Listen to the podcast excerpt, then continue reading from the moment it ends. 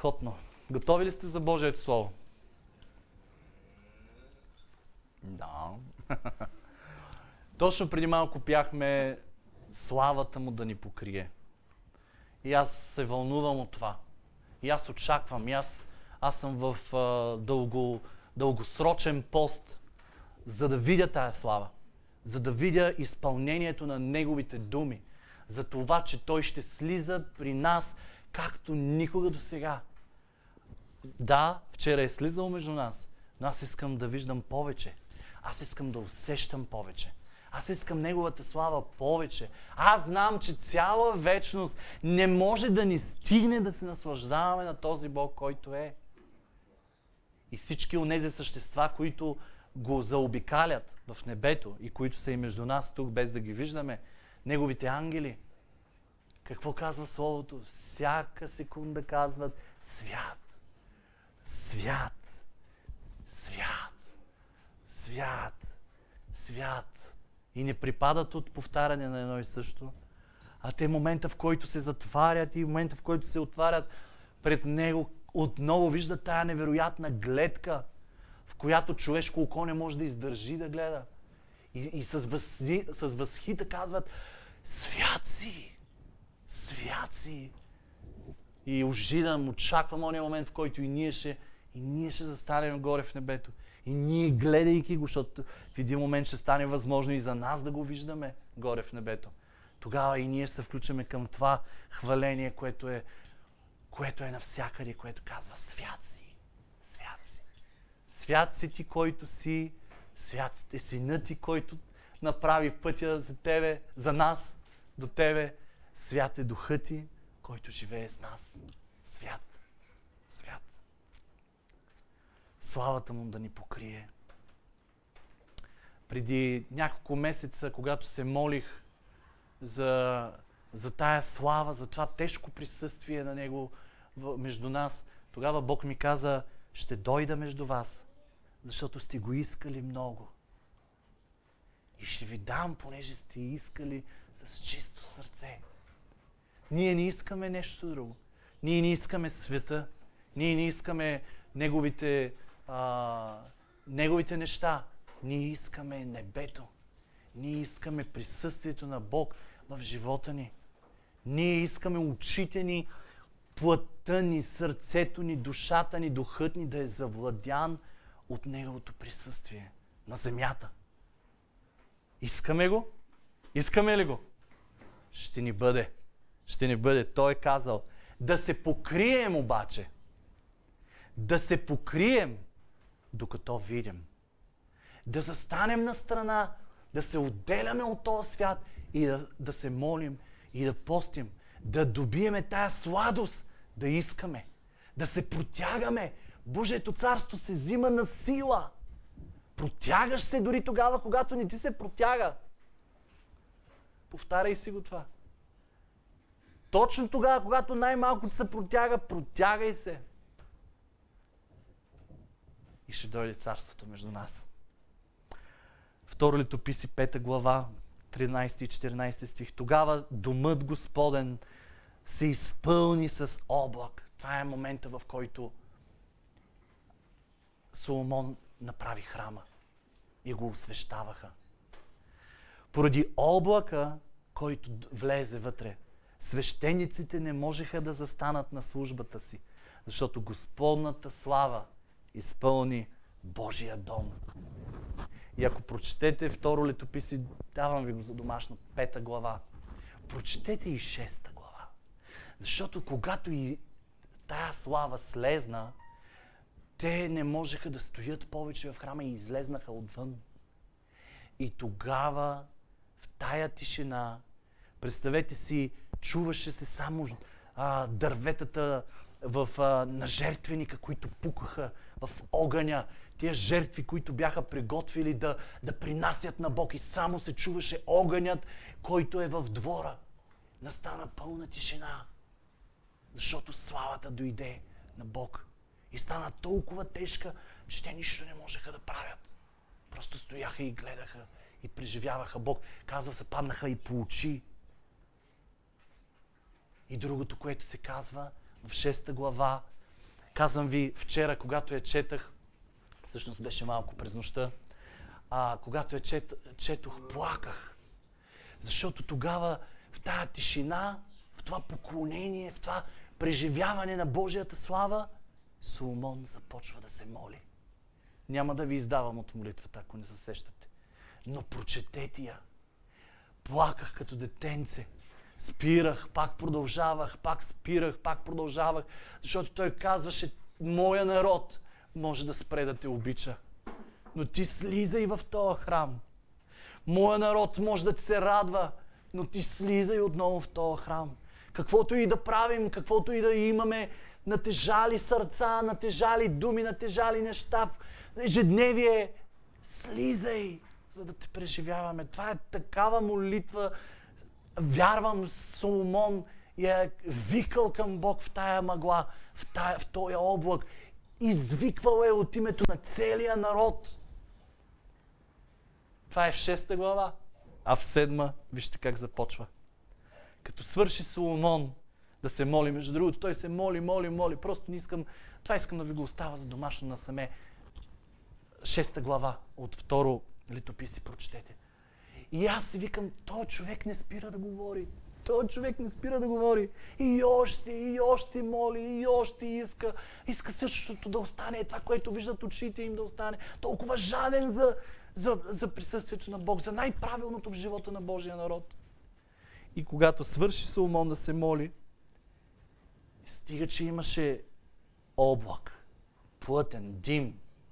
Ами се казва, и огън слезе от небето.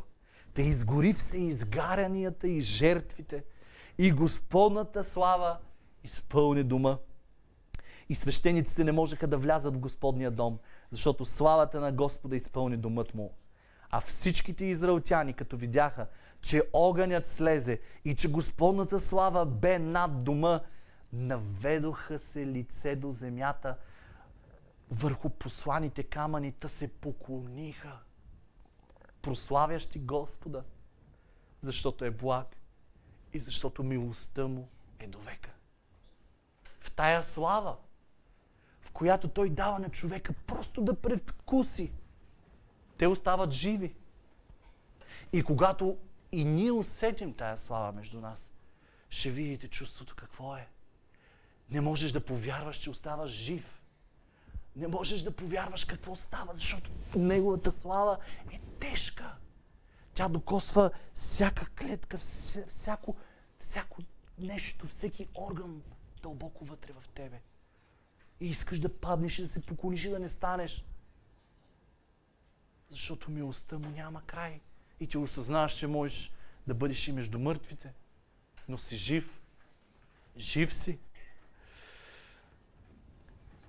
Между тия свещеници, в които Словото тук се казва, че са спряли да служат, защото не можеха да служат, е един свещеник, който напоследък ми става любим образ. Доста любим. Просто не съм разсъждавал в предните години толкова, колкото разсъждавам за неговия живот. И за всичко това, което е. Може би защото до някаква степен свързвам живота си с неговия. И в много аспекти може да се намерим като него. И малко преди нашия лагер се говорихме за този свещеник, Асав. Асав беше човек, който беше част от свещениците. Нещо, което Давид прави, припомням за тези от вас, които не знаете, Давид прави една реформа в скинията. Нали, Моисей първо създава скинията, след това продължава във времето и Давид, Давид прави една реформа. Когато Моисей даваше, когато Бог даваше на Моисей как да направи скинията, какви да бъдат, как да бъдат а, а, свещенодействията, изобщо какво, как да става в храма, никъде Бог не дава изискване да има хваление. Няма. Като че ли не, не че не го искаше. Но за, но за Бог поклонението не е само музика. Поклонението означава да се поклониш с целия си живот.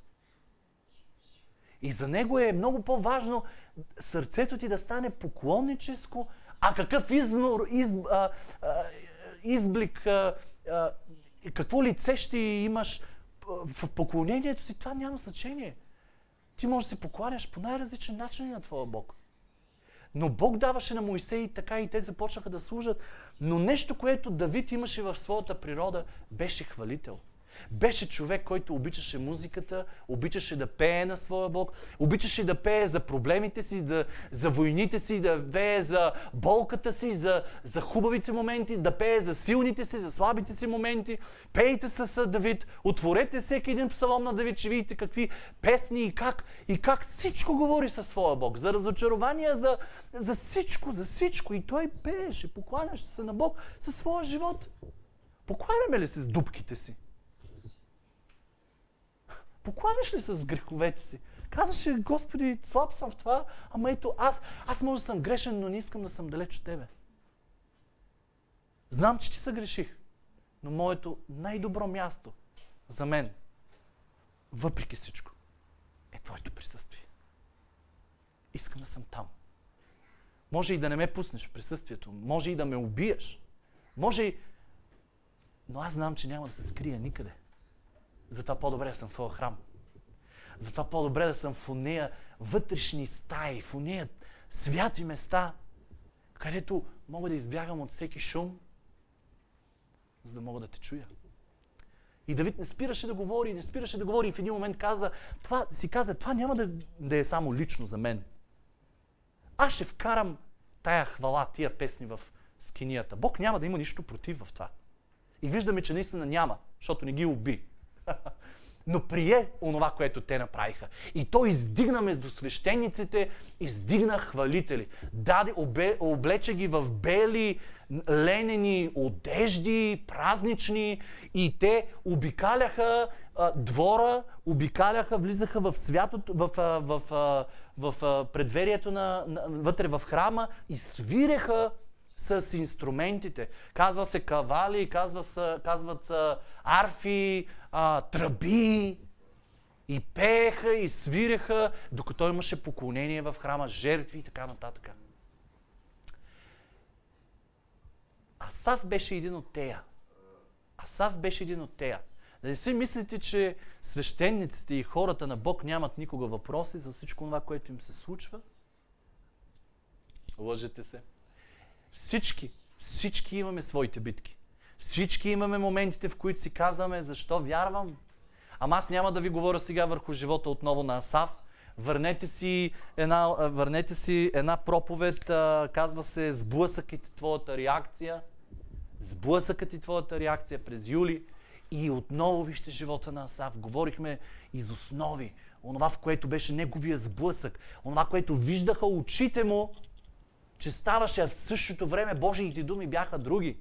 И той виждаше като че ли несъответствие. Невярващите хора, нечестивите благоуспяваха, а праведните изнемогваха. И това беше сблъсък.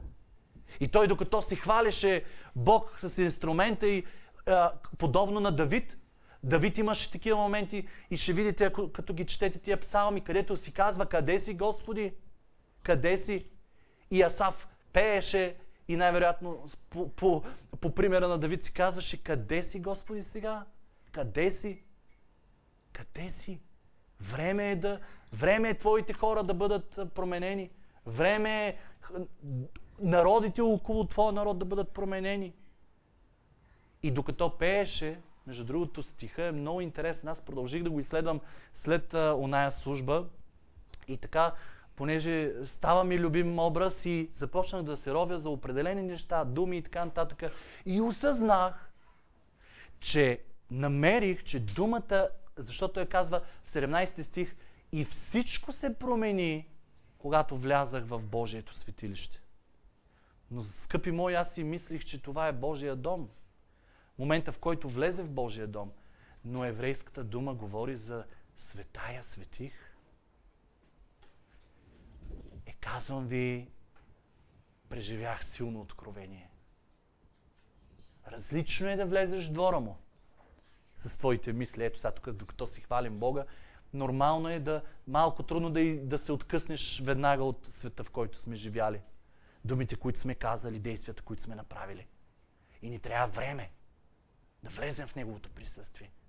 Но, но той продължи да влиза навътре, навътре, навътре и се казва и всичко се промени в мислите ми тогава, когато влезнах в Божието светилище.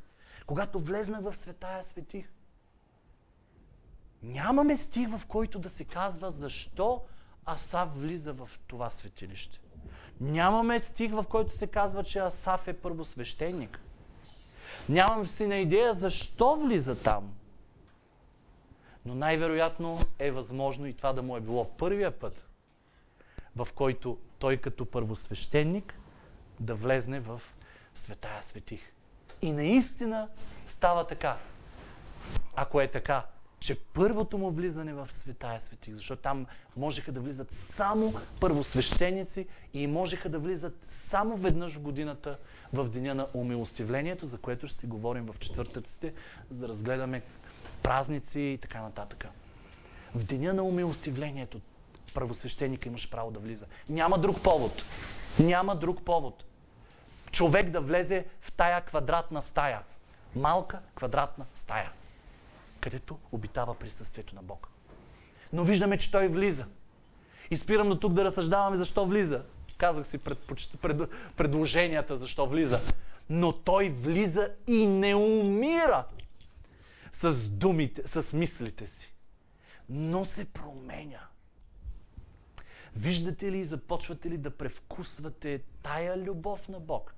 която сама беше казала, че ако влязат смърсни дрехи, ако влязат а, и в народа има грях, а, може да умре първосвещеника. Те ги вързваха с едни звънчета и с едни въжета да ги издърпат. Ако чуят, че спрят да звънят тези звънци по краката, просто трябваше да издърпат първосвещеника, защото най-вероятно е мъртъв. Но Асав не умря. Но Асав беше променен. Защото това място го промени. Той промени перспективата за живота си. От този момент осъзна, че моментно са благословени, сякаш привидно са благословени и имат а, а, а, невярващите хора благословение в живота си. А вярващите, те, които са Божиите хора, за момент нямат. Но те ще имат. И това променя мисленето, това място, това влизане в святото място променя Асав. И той започва да разсъждава друг. И накрая завършва с псалома Имам нужда да влизам при моя Бог. Имам нужда да бъда променян. Той осъзнаваше как, как плътта му е по-силна и как има нужда да бъде научен, да научи на тази плът, душата му да бъде научена, да стои в присъствието на Бог и да бъде, и да бъде променян.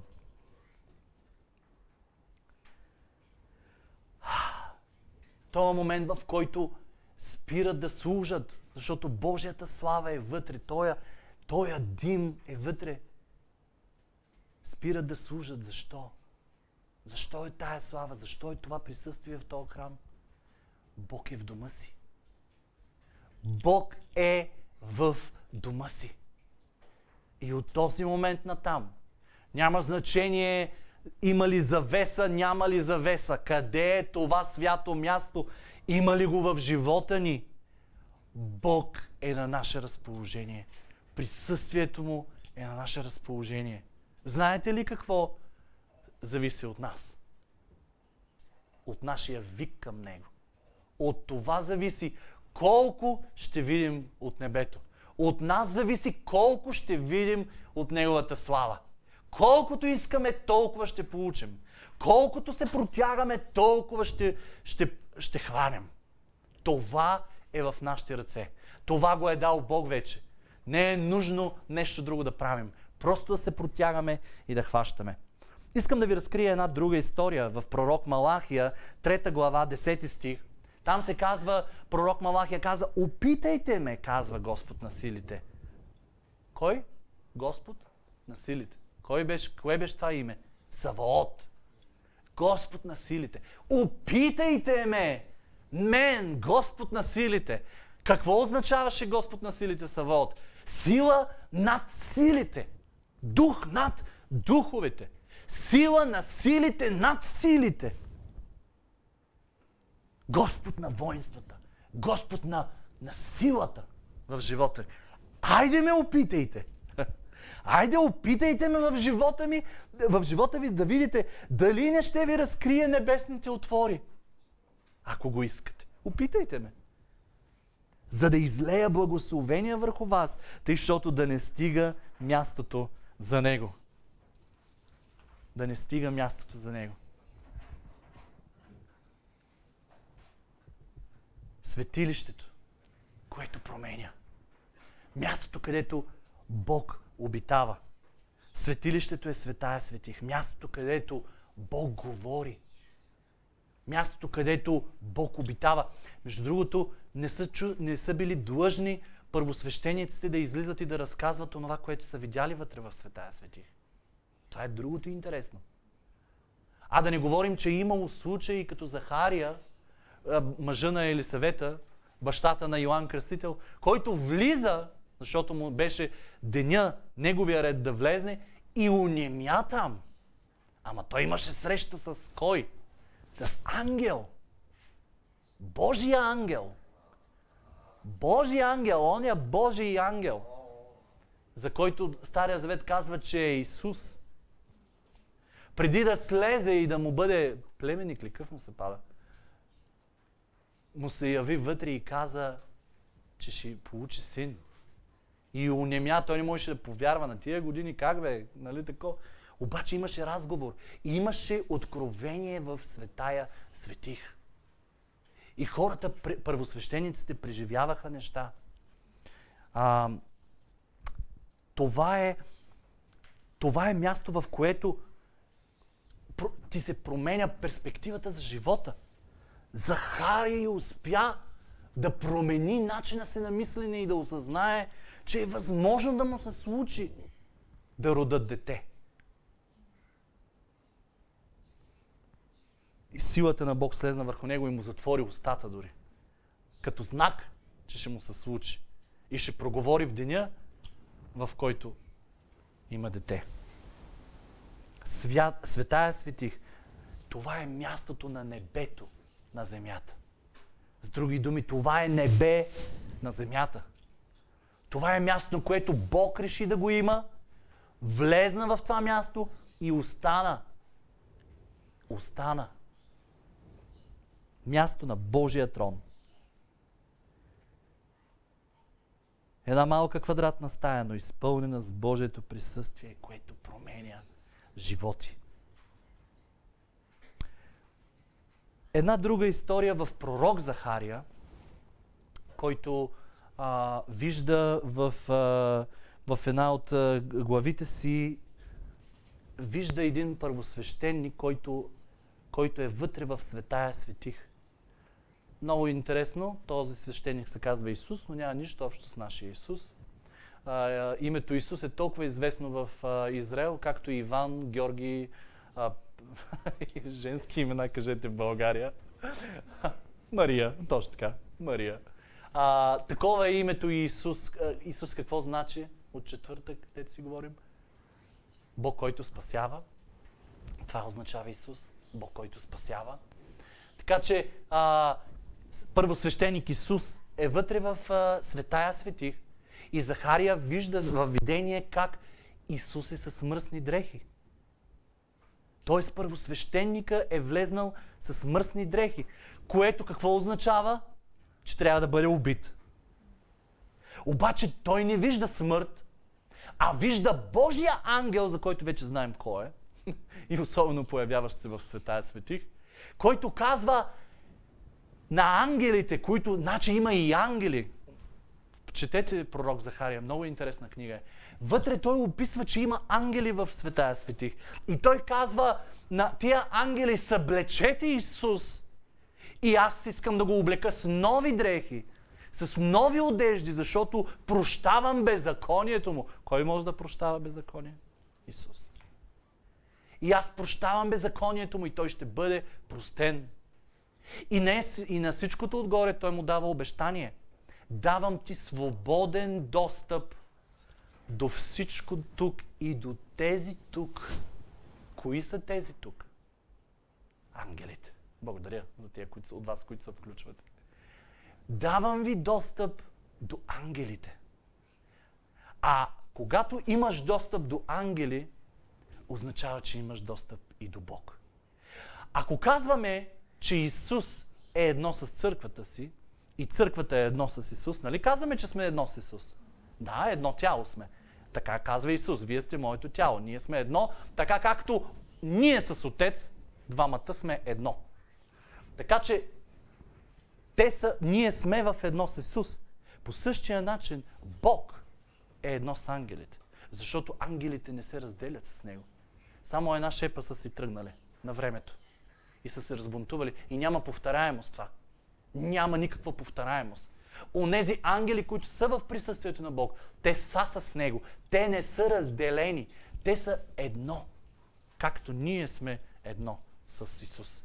И по същия начин Той казва, давам ти достъп до това място. Разбирате ли? Това се случва преди да е раздрана завесата след години. Божия ангел или Исус казва, аз ти давам достъп до това свято място. Да влизаш и ти си оправдан, за да влизаш и да имаш всичко общо с, с всички тук. Нас. Нас. Нас. И това е велико, това е славно.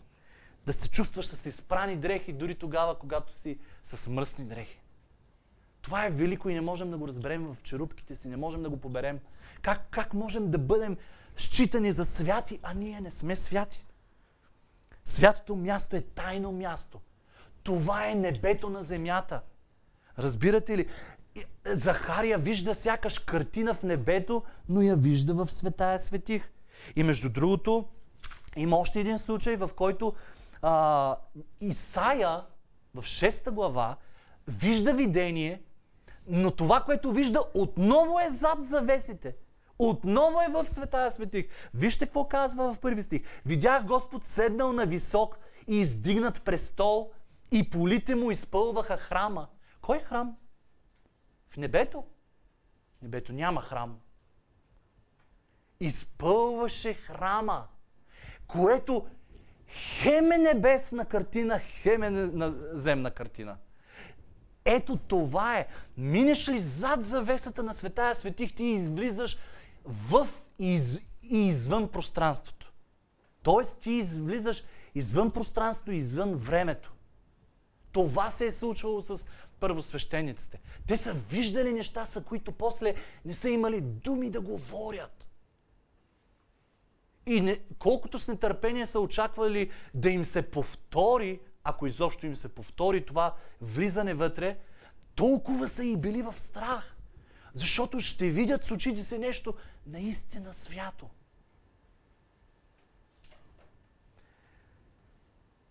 Святото място е място на откровение, място на виждане, на специално да виждаш онова, което другите не виждат.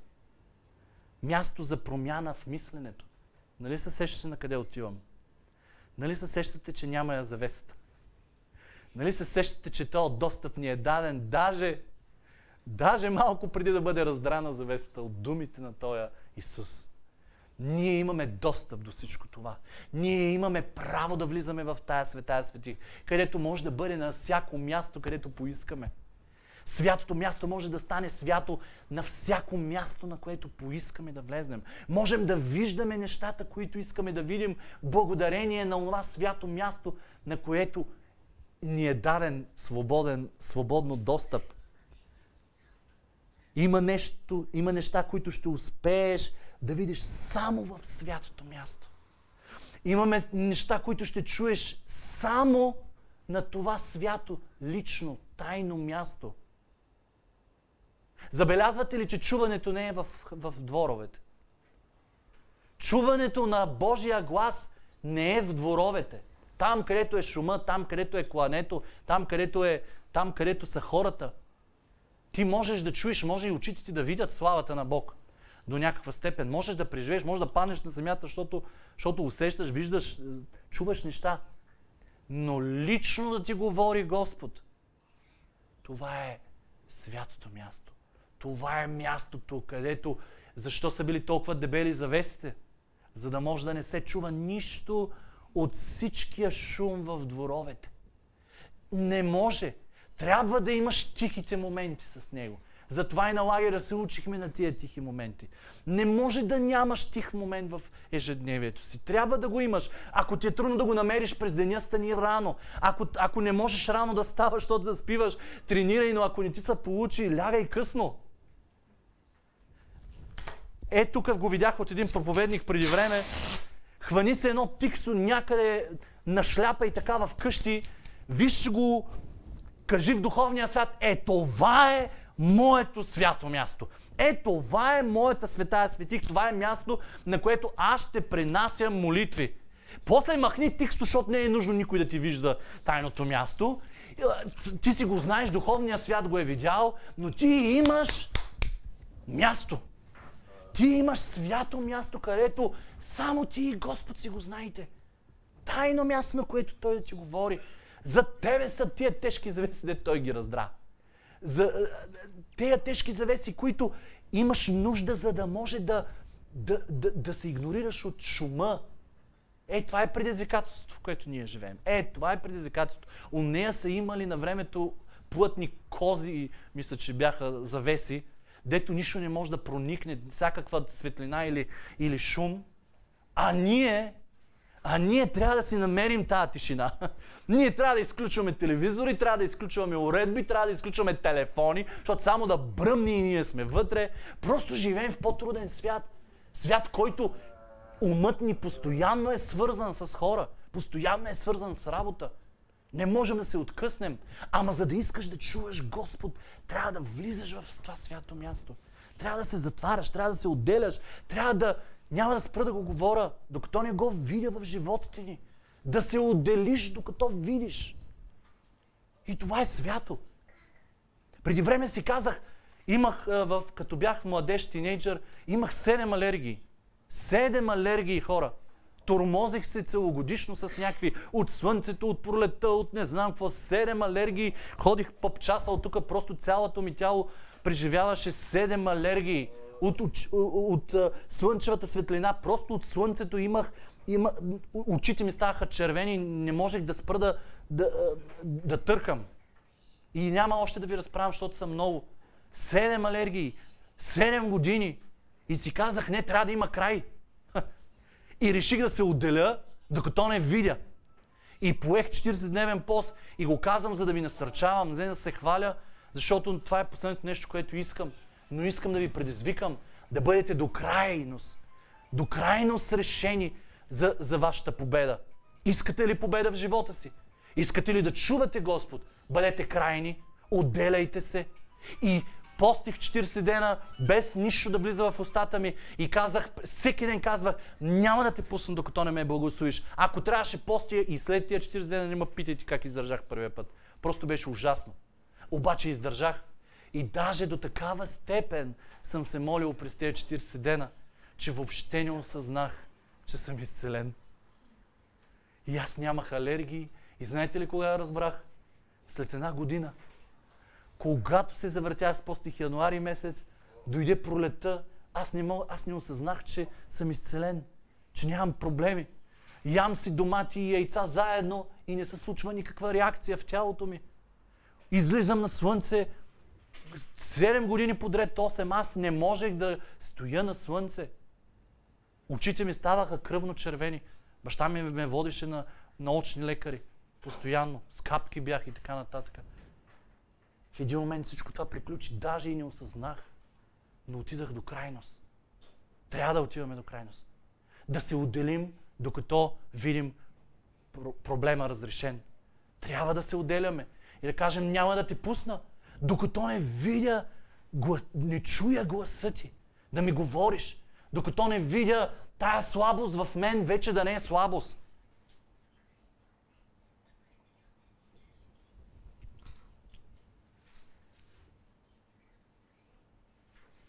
Давид е виждал много от небесните реалности. Вярвам, вярвам, че е имал такива преживявания. И затова е решил да вкара и хвалението. Защото хвалението е в небето. Защото пред трона на Бог се случва хваление. И аз ви съветвам, намирайте време и нека хвалението да бъде част от живота ви. Пускайте се, ако искате това хваление, което правим тук в неделя. Пускайте се други хваления. Нека живота ни да бъде пълен не с звуците на този свят, защото доволно сме запълнени с тия звуци. Доволно. Даже трябва на сила да се напрягаме, за да смъкнем други гласове в живота ни, другото присъствие. Просто трябва да се протягаме, за да го имаме. Един ден в небето то ще си нагледа, ние ще си го гледаме и ще се бъдем в това присъствие. Няма да има нужда да се отделяме, да разкарваме, да постим, да се молим. Не, самото присъствие ще бъде заляло живота ни. Амин. Има две книги старозаветни, които, които са наречени по много, а, които а, апостолите, хората а, в, в новозаветно време са ги знаели, а, те не са влезнали в канона на Библията, обаче са ги знаели, защото те са и цитирани в Новия Завет. А, Юда цитира една такава книга и това е книгата на Енох. В Библията се казва, че Енох ходи по Бога. И това тази седмица изследвах доста. Четах много. Рових се. Какво означаваше за Енох да ходи по Бога? И ако случайно просто видите, а, ако случайно просто забележите а, а, или ви попаднат някакви редове от тази книга, или я чуете, тя има в интернет, може всеки да я прочете и да я види. Ако видите нейното съдържание, едно говори за преживявания с ангели, с Бог. За това единство между ангелите и Бог – да, а, които ангелите не приемат поклонение, но го отдават на Бог. Обаче ангел появилите се, то означава, че си имал среща с Бог. И в един момент толкова много е преплетено. А, с други думи, Енох е имал постоянно преживявания, защото в тази книга това пише, че той е, беше възнесен на небето. Беше възнесен на небето или на земята видя видения. И се казва за, за тия преживявания с небето. За мен Енох, Енох ходи с Бога, защото му се случваха преживявания с небето. Е, искам и ние така да имаме преживявания с Бог и да ходим с Бог. Да ходим с Бог означава да преживяваме това присъствие, тия, тия небесни същества, да, това, този небесен глас да слиза до вътрешностите на костите ни. Това, за това мечтая, за това и постя, за това се и моля – защото съм човек на Бога, на крайностите. Защото съм видял, че за да стигнеш до сърцето на Бог, трябва да се измъкнеш от крайностите на този свят и да станеш краен за твоя Бог. Иначе не ти се случва. Иначе с години можеш да стоиш и да кажеш защо Бог не ми говори, защо Бог не ме изцелява, защо Бог го няма в живота ми. Защото сме спряли да влизаме в това тайно място с Него. Много интересно Евреите наричат светая светих и площ един начин. Това като че ли сега го видях в Библията. Наричат светая светих кулата. Кулата. Много е интересно. Искам да прочетеме в Исаия, няма да, да го четем, в Исаия 5 глава, 2 стих, ако искате си го запишете за вкъщи, си го прочетете. Исаия в 5 глава. Исаия разкрива а, едно пак видение като а, лозе и лозар, шефа на лозето. А, и това лозе е толкова голямо, че той трябва да си изгради кула по средата на лозето, за да вижда лозето, за да пази лозето по време на гроздобер от кръци да наблюдава всичко, което се случва. И ако ти е огромно лозето, няма как да видиш, няма как да видиш цялото си лозе. Трябва ти наистина едно такова високо място. И Исаия казва, изгради си кула, съгради кула по средата, висока кула, от която да наблюдава лозето. И аз си мисля, че живота ни е голям. Живота ни за Бог може да е малък, малко години, защото той е извън времето и пространството. Но за нас живота ни е голям. Само си помисли колко неща сте се случили до сега и не можеш да си помислиш за ония неща, които ще ти се случат. И си може би на посредата на, на годините си или в началото, или в края, нямам се на идея всеки да пресмята там, каквото мисли и вярва за живота си. Но аз долу-горе съм на посредата, така си казвам. И си казвам, аз не знам какво е напред. Аз не мога да го видя. Но аз знаете ли какво мога да направя? Мога да вляза всеки ден, да влизам на това място наречено кула, в която аз да виждам с духовните си очи онова, което има да стане напред. Не да гледам живота си от ниското и да се чудя какво и как да направя, но да погледна от високо, там където Бог ми е изградил място, аз да виждам и да живея и да влизам, за да мога да наблюдавам онова, което другите не могат да видят. Ето това е разликата между тебе и човека на улицата, който не вярва в Бог. Защото ти имаш нещо, което можеш да използваш на твоя страна. И да наблюдаваш живота си без да го виждаш. И да благославяш живота си без да го виждаш. И да усещаш ръката на онзи, който е над живота ти, без да го виждаш.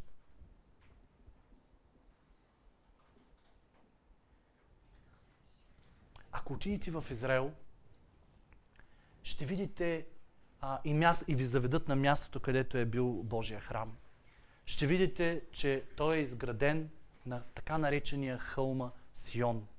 Това е най-високото място в Иерусалим.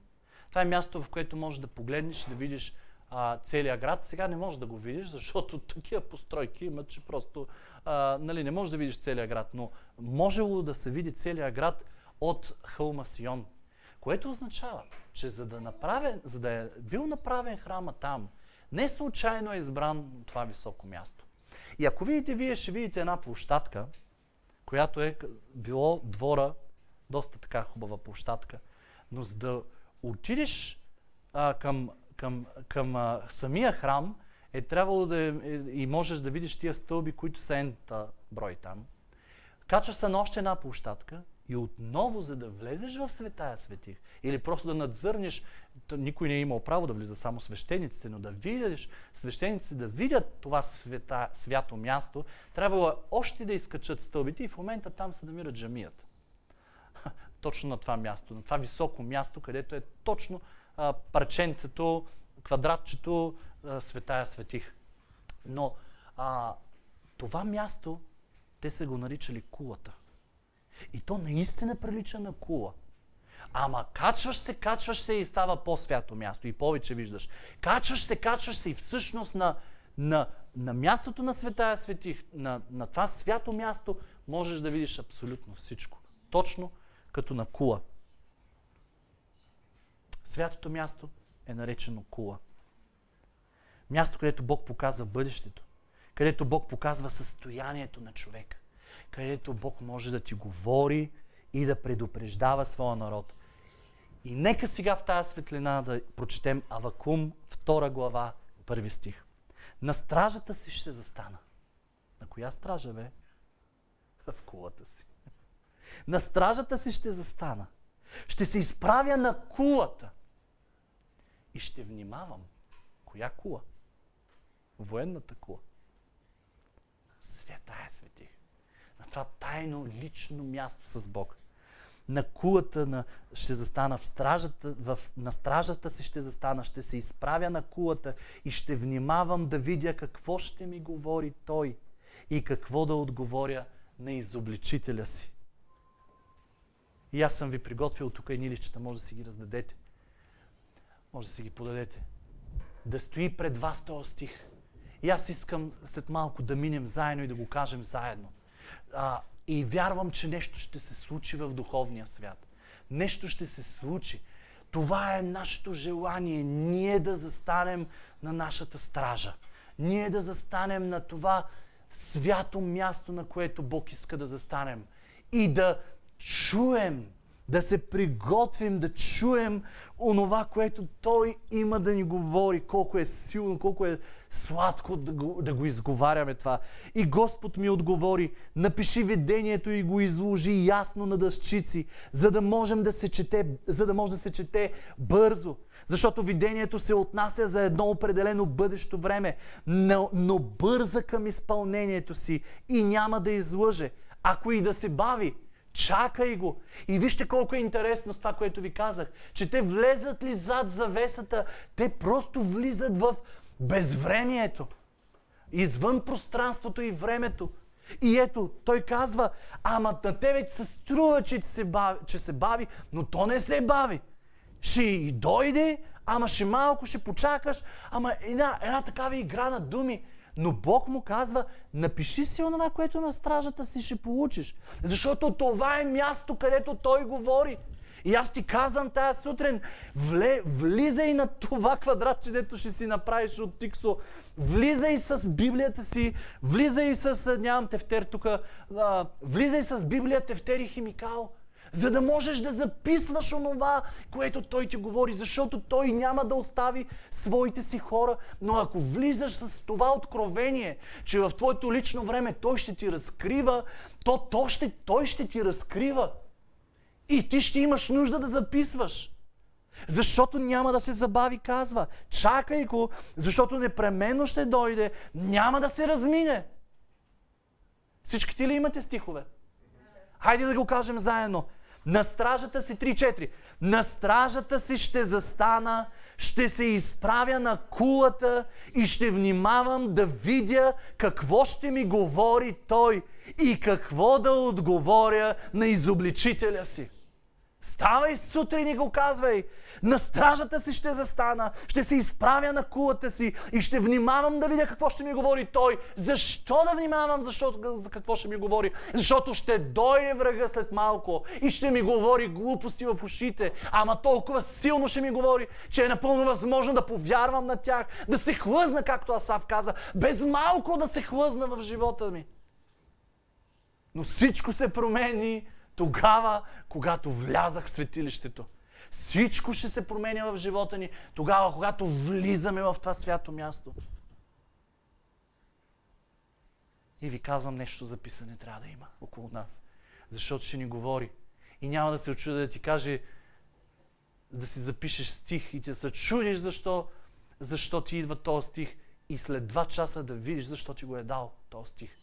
А ти е трябвало да, да стоиш с него и да го изговаряш в умът си, в сърцето ти, да го преживяваш, да мислиш върху него.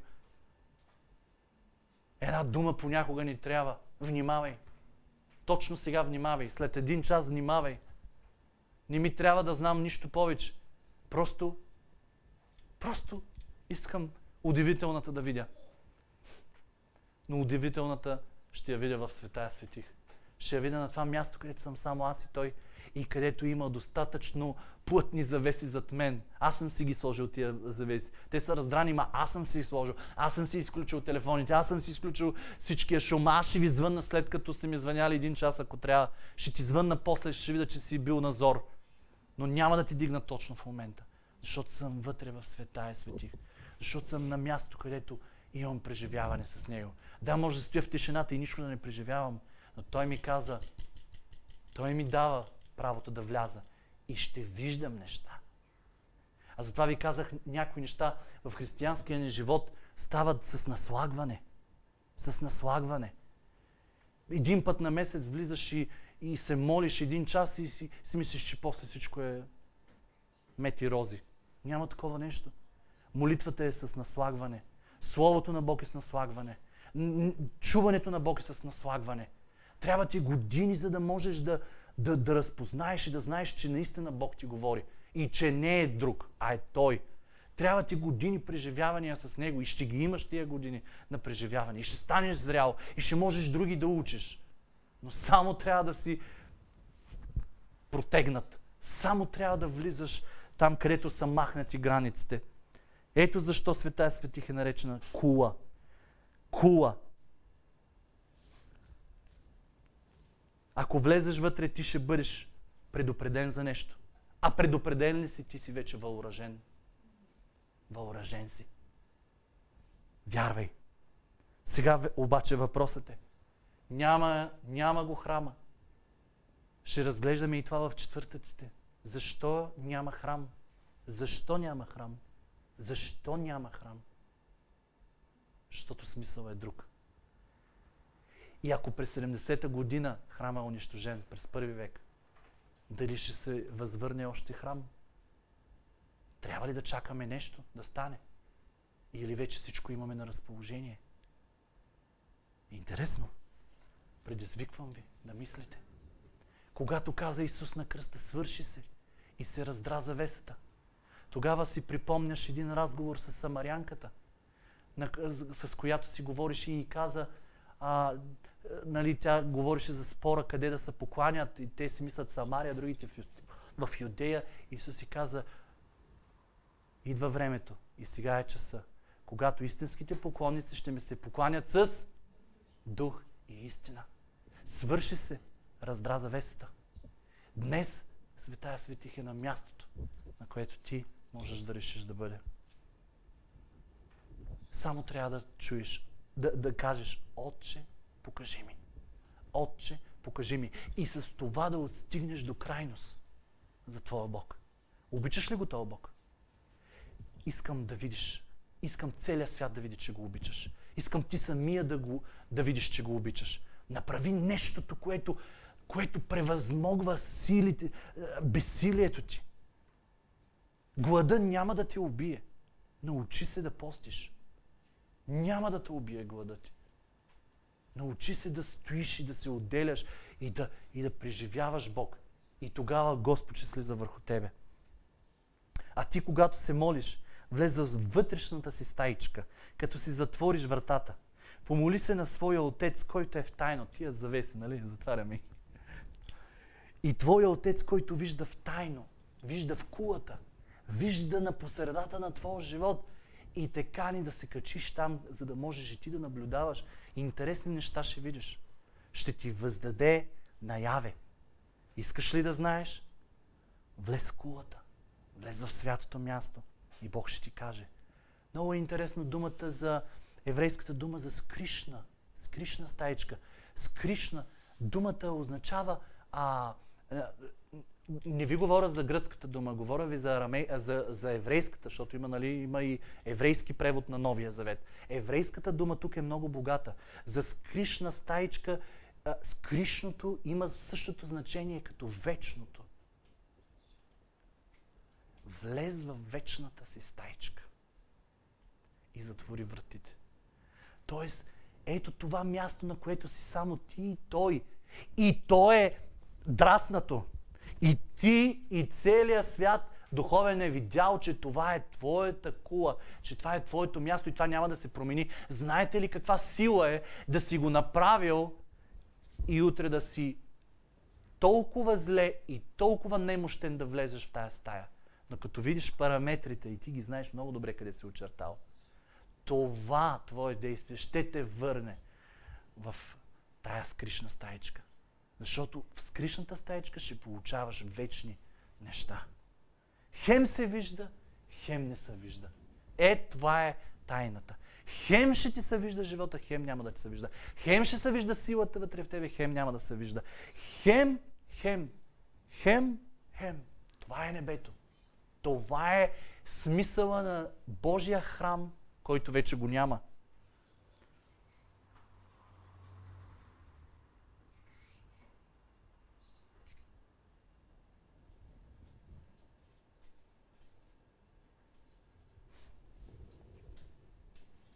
Не знам дали предизвиках живота ти. Но е време да се замислиш. И тая песен, която пяхме последната, толкова е стара, толкова е простичка, малка. Някои ще кажат, обаче е дълбоко, дълбока. Влизам в святото място. Влизам първо, за да ти се поклоня. Влизам, за да, за да прекарам време с тебе. Влизам, за да те преживея. Влизам, за да се откъсна. Влизам, за да видя нещо, което отвън не бих виждал. И ако искаш да виждаш с всичко вътре в тебе, трябва да влизаш в това място. Иначе ще си късоглед. Ще, си, ще виждаш част от живота си. Но Бог тази сутрин да предизвиква за още. За още. И за още. Това е място, в което ще се предизвикваме за още. Амин.